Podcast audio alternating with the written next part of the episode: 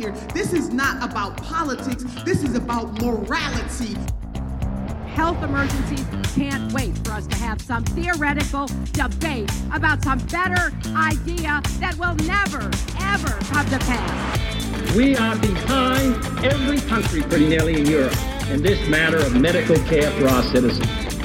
I'm a physician. That means you have a right to come to my house and conscript me. It means you believe in slavery.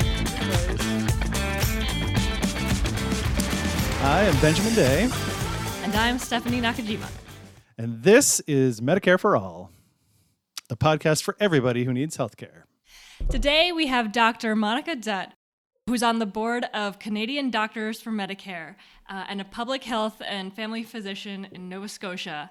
We're thrilled to have her on today to talk about a historic legal challenge to the Medicare program that was just heard by the Supreme Court of British Columbia and, spoiler, the victory delivered by the court to the country's single payer system. Yes, I cannot wait to hear about this. Welcome, Dr. Dutt. And um, I'm just curious before we get into the, the topic.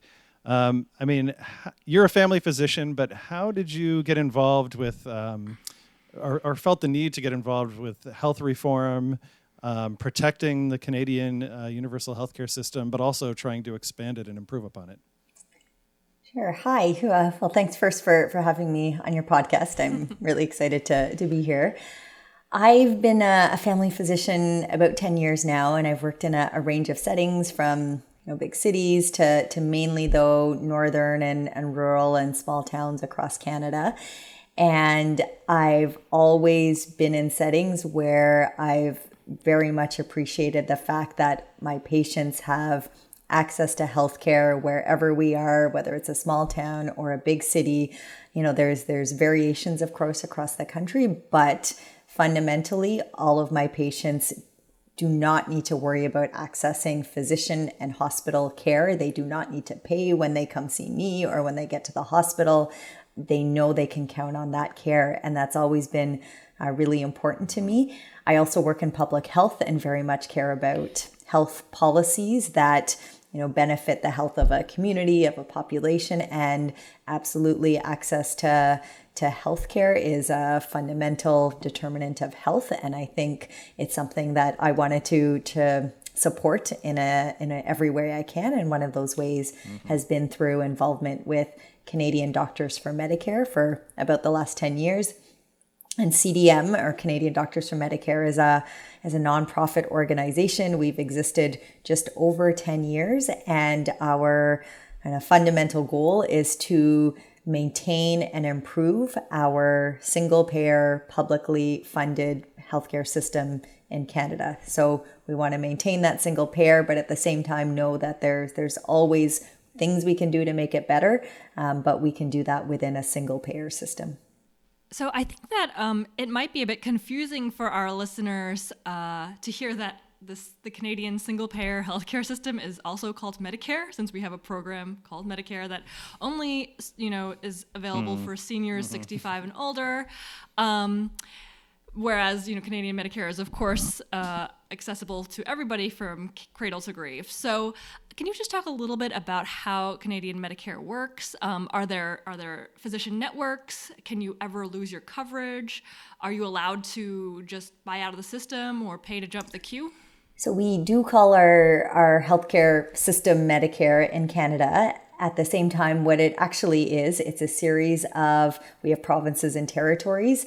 Um, so there are 13 provincial and territorial health insurance programs across the country. So every province and territory is responsible for delivering care under the umbrella of what's called the Canada Health Act, which outlines the, the core principles of, of Medicare in Canada. And one of those is, is universality but really it's a, a series of health insurance plans that everyone is covered for primarily for physician and hospital services. So, for example, where I work, I see patients, I bill my provincial health insurance program, I get paid in that way. I cannot bill a private insurance program for, for my services because it is publicly funded. I'm not allowed to then go in and bill a, a private insurance program. Mm-hmm. So for the pieces that are covered publicly through our universal system, you cannot buy insurance to go see a physician or go to a, a hospital privately. You need to access it through the public system, just as, as everyone else does. We do have some of our care, about 30%, that is privately paid for, either through supplemental insurance or through um, private payment. And that covers pieces like dental care, some medications, physiotherapy, other kind of allied health professionals. And to be honest, it's a gap in that we don't cover some of those pieces, but the vast majority of, of care is covered under our public system. Well, that, that brings us right to the topic at hand, which is this lawsuit. Um, so the lawsuit was called Cambie Surgeries versus British Columbia. Of, of course, it was a, a bunch of surgeons and I was uh, ashamed to find out that the lead plaintiff for Cambie Surgeries, who is attacking the Canadian uh, single payer healthcare system, was Dr. Brian Day. Um, as a Benjamin Day, I would like to apologize on, of, on behalf of the entire global uh, Day clan. And we, we promise to, to kick him out um, and exile him for, for the rest of his life for this transgression. Uh, but it's your it's your evil counterpart in the parallel universe. I know of, of exactly. it's like uh, he he probably looks like me, but with Ryan a mustache Day. on or something, and a curly mustache. Um, so that's Frenchophobic. Good to know. Um, that's true. Well, there is a lot of Frenchophobe out there. Um, they have a great healthcare system, though. So, um, tell us a little bit about like what was this lawsuit trying to do? Why were they suing uh, British Columbia? And you know what would have happened if it if they had won. So this is a, a court case that started back in 2016, pretty much exactly four years ago. So it's been a very long trial. And what was argued by the plaintiffs led by Dr. Brian Day. And I, I wouldn't slight all physicians. We have, uh, sorry, all surgeons. We have some fantastic surgeons that, that true, support yep. CDM, but he does happen to be a, an orthopedic surgeon. And what he and the plaintiffs were arguing was that the British Columbia, which is our a province on the west coast, that BC's Medicare Protection Act infringes on our constitutional rights. And the constitutional rights they were concerned about were the right to life, liberty, and security of the person. And I'm not a legal expert, so I don't tend to go so much into all the legal aspects of it. But what the plaintiffs were saying infringed on our rights is that they weren't able to do three things. And the three things they wanted were, were these three things. One is for doctors to be able to extra bill. So essentially, for example, I get paid by my provincial health insurance plan, but I should also, according to them, be able to charge extra and get paid more by people either out of pocket or through insurance. And so that was one thing that they were asking for and clearly that would you know favor people who could either get the insurance or pay more. They also wanted to have private duplicate insurance. So as i said you can't currently get private health insurance for the publicly funded aspects of our healthcare system. So what they wanted was to be able to bill private insurers for people who wanted faster access to hospital and physician care. So, again, only people who could afford this queue ju- jumping type of insurance would be the ones who would be able to, to get ahead in line. And then the last thing they wanted was, was dual practice. And so, right now, typically you can't, as a physician, practice in both the public pay system and the private pay system. So, what they wanted was that a physician should be able to either build the public system or the private system or charge someone out of pocket or do a combination of all of that. So again, you know, beyond all the details, what that ultimately means is that people who could pay more out of pocket or who were, you know, healthier and wealthier and could access insurance more easily would be the ones who would likely be seen first.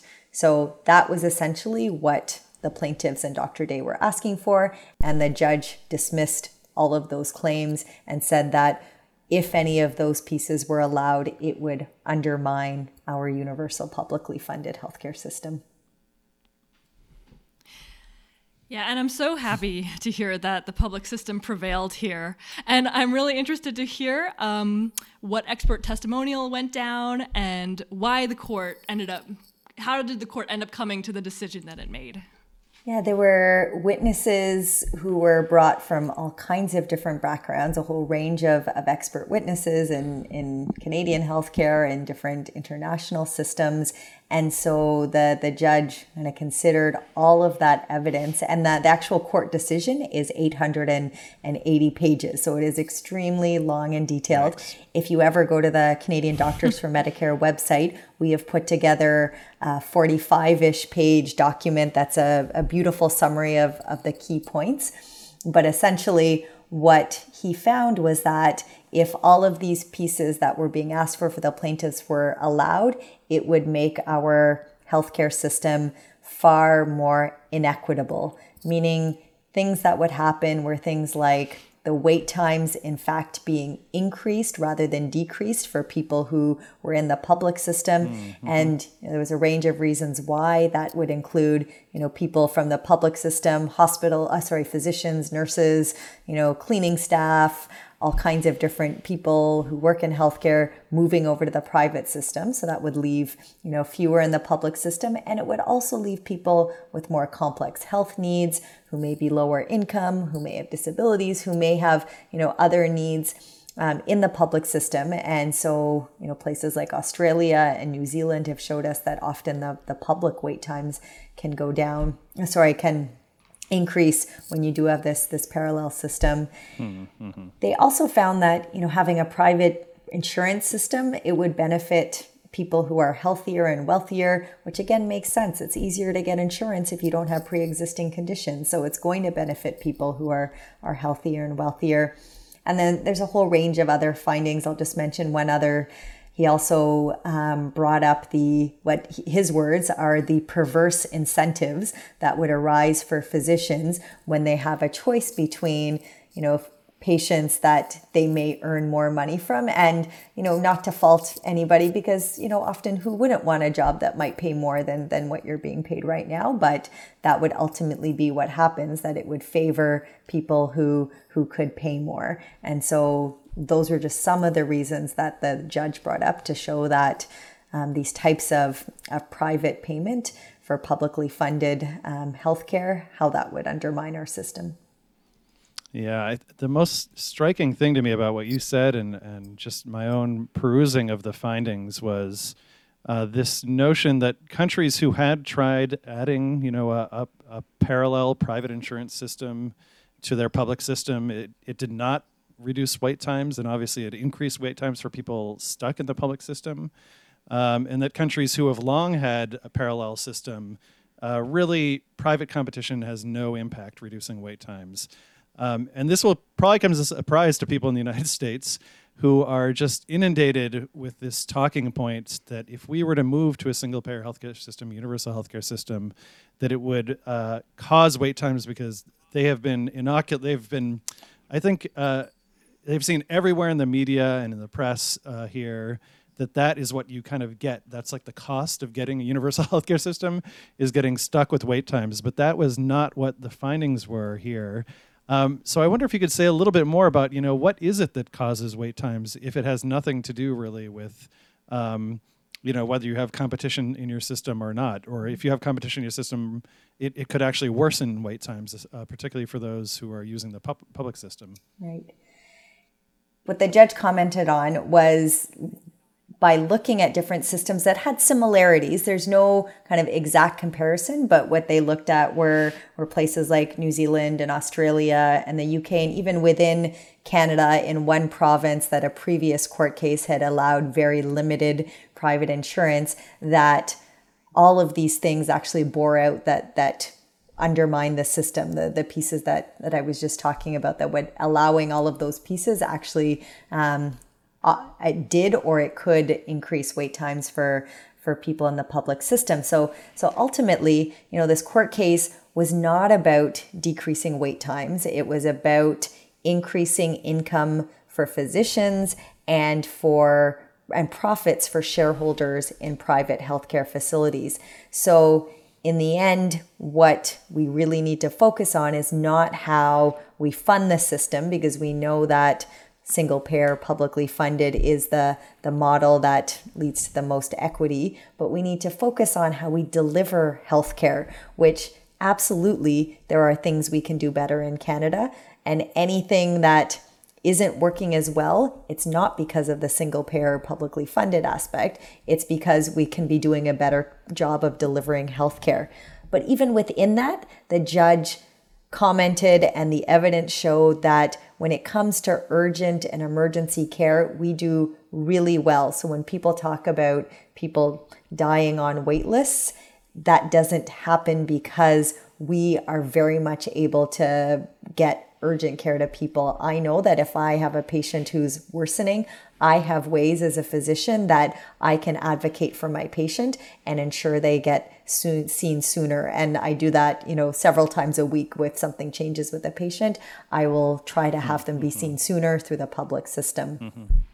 But we do have some wait times in areas that are considered um, uh, non urgent, although they are often still very important to people's quality of life.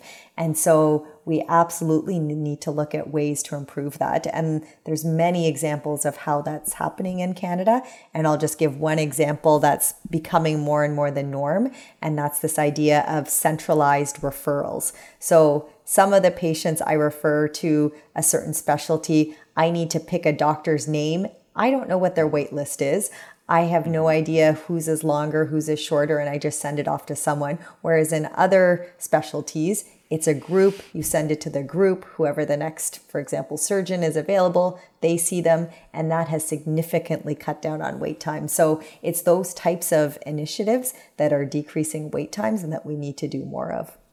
Yeah, just taking a step back um, to think about like the impact of this case. I mean, it's to me so interesting as an American that um, the system could be challenged on the principle of like freedom, you know, in quotes, and could come out explicitly confirming the primacy of uh, the principle of equity. Um, you know, just coming from a system where inequality is so baked into the system, you can buy uh, health insurance that like constricts your choices. You can buy health insurance with higher deductible and stuff, and liberals defend this inequality uh, as choice. You know, even though it's often a matter of like what is affordable for people. Um, and I just think that that's just so interesting that the question of whether or not you can pay more to see another doctor or see a doctor faster, you know, um, that in the United States, it would be like a no brainer. And it would actually, I think that there would be like a conflict for a lot of people over the concept of freedom. But there it's clear, um, it's very clear how um, this actually undermines equity in the system and that can be upheld at, you know, the highest court. I just want to ask, like, if this court case had gone the other way, if the bad guys had won, what would have been the impact on your practice and your patients?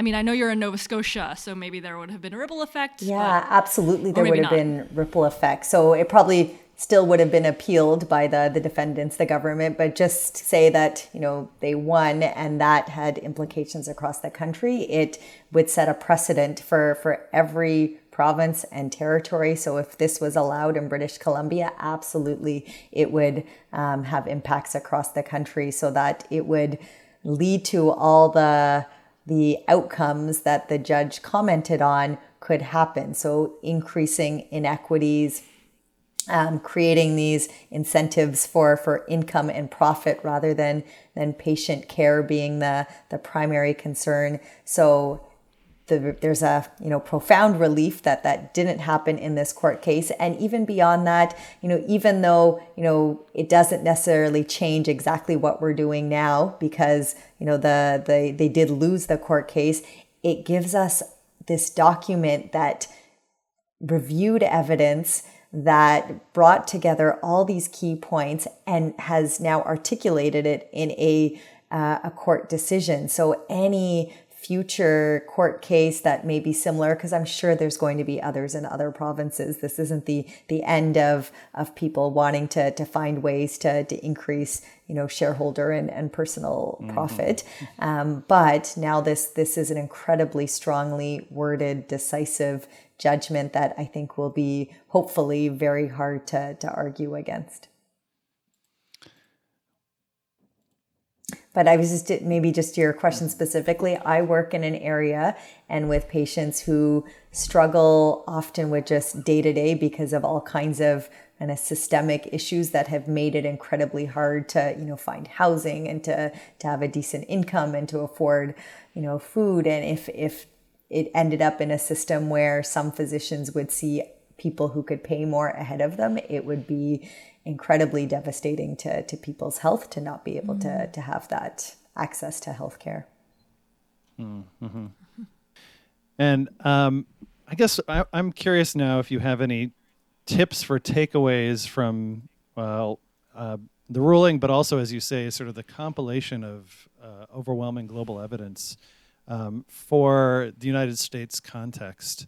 Um, I mean, we have some uh, very popular kind of, I think, what are seen in the U.S. as liberals. You know, uh, Ezra Klein, who runs Vox. We have, you know, um, a number of New York Times columnists. Um, um, and uh, Washington Post columnists, and all of these kind of seen as liberal outlets tend to say that look, if you go to a universal single payer healthcare system, um, the way that you're controlling costs is by the government saying no. This is what Ezra Klein's line is. It's like you have to uh, essentially um, uh, vet care, and you're you're cutting down and rationing essentially, and that's how you control costs under universal healthcare system and that wait times are kind of the cost of it. Um, and another thing, a phenomenon we're kind of seeing in the debate in the U.S. context is uh, sometimes we'll see um, sort of fake appeals to other European countries like Germany,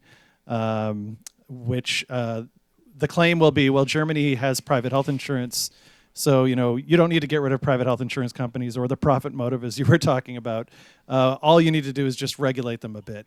Um, and I think they have no idea what's actually going on in Germany. um, but I mean, what is the kind of the takeaway? Um, assuming that we are able to win a major health reform, you know, beyond the Affordable Care Act and Obamacare here in the United States, um, I guess what coming out of this lawsuit is a cautionary tale for us uh, with our next step of health reform. I think a, a lesson is that you know change happens and it can happen and it will happen. And i know you know many people have been fighting in the us for for so many years. And you know it was similar for some time in in canada. And there was opposition. There was physician opposition. There were physician strikes. So it wasn't kind of an easy um, an easy path to having uh, a universal publicly funded system but it didn't actually in the end you know it took a decades to happen but it it didn't take you know a hundred years. It took you know 40 years to get from you know one place to another. And the ultimate change happened within over 10 15 years and i think you've already had so much groundwork that you've already laid that that it really is possible for for change to happen. You have you know decisions like this court case that although it was a long long fight it really you know solidified a lot of i think the arguments that all of you make too about why publicly funded healthcare uh, needs to be a, a fundamental basis of, of, of your healthcare system and I think, you know, you really do have both the the evidence on your side, which I think is, you know, incredibly powerful, and you know what's kept it going i think in a large part in canada is also the you know just the value side of it that people support the system. You know survey after survey show you know 90% of canadians you know would not change the publicly funded aspect of it and so i think you're you're really from what i see especially you know in the time of a pandemic when healthcare is just such right. a vital piece and a barrier to being able to to fight a, a pandemic i i think and i hope it's becoming even more obvious that without universal care you just you can't deal with the day to day much less these these huge global threats are you saying things aren't going well in the United States addressing coronavirus? um, the border is still closed. you wanna, might want to keep it that way for a while. oh, I wish I wish you all the best. It's it's it must be hard, especially in, in some places. But well, yeah, every country needs a cautionary tale nearby. Yes. So we're just doing our part. exactly. I'm sure all y'all Canadians are really happy to be on that side of the border. Well, right our, we've had some changes lately too, but but yeah, it, it is it, it's challenging for sure.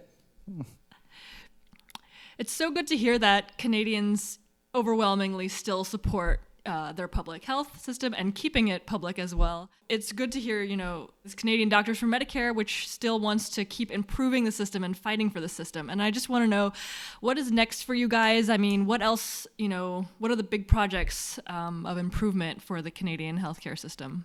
A major focus that we have had is for universal pharmacare. So that has also been another, you know, thinking of policy areas that you advocate for years and years and years. It's it, that has been you know decades too of, of reports and and you know reviews saying that it's a missing part of our, our healthcare system. So for example, you might get medications paid for in hospital, but as soon as you leave that hospital, you might have a prescription that you can't afford to fill. And that makes no sense at all. So we have long been advocating for that, along with many, many other partners and, and unions and community organizations. And so, you know, it's we've moved slowly towards it. We actually there's a, a government speech coming this week that will set priorities for kind of a new session of government. And so you know, we always live in hope that, you know, the next step will be announced with the next big announcement, but that that's a major one. Um, and then along with that are other pieces like especially dental care and some other aspects of healthcare that are not part of our publicly funded system. Long-term care has absolutely come up in especially during the pandemic and and the people who have who have suffered greatly because of lack of of I think often publicly funded investment in our, our long-term care homes. So those are a few of the the priorities with pharmacare being one for uh, Canadian doctors for Medicare in particular that we've been really focused on. Yeah, well, I think that just goes to show that you know victories in either of our countries for for universal public access um, do kind of reverberate across the borders. Um, I think this lawsuit is really going to help with our movement, and especially with this kind of false debate over trade-offs between universal healthcare and wait lists or waiting times. um, so we will race you to the next uh, major victory in improving our healthcare systems. Um, That's a good race to Thank you in. so much for joining us. We really appreciate your time. Thank you. Thank you for, for having me.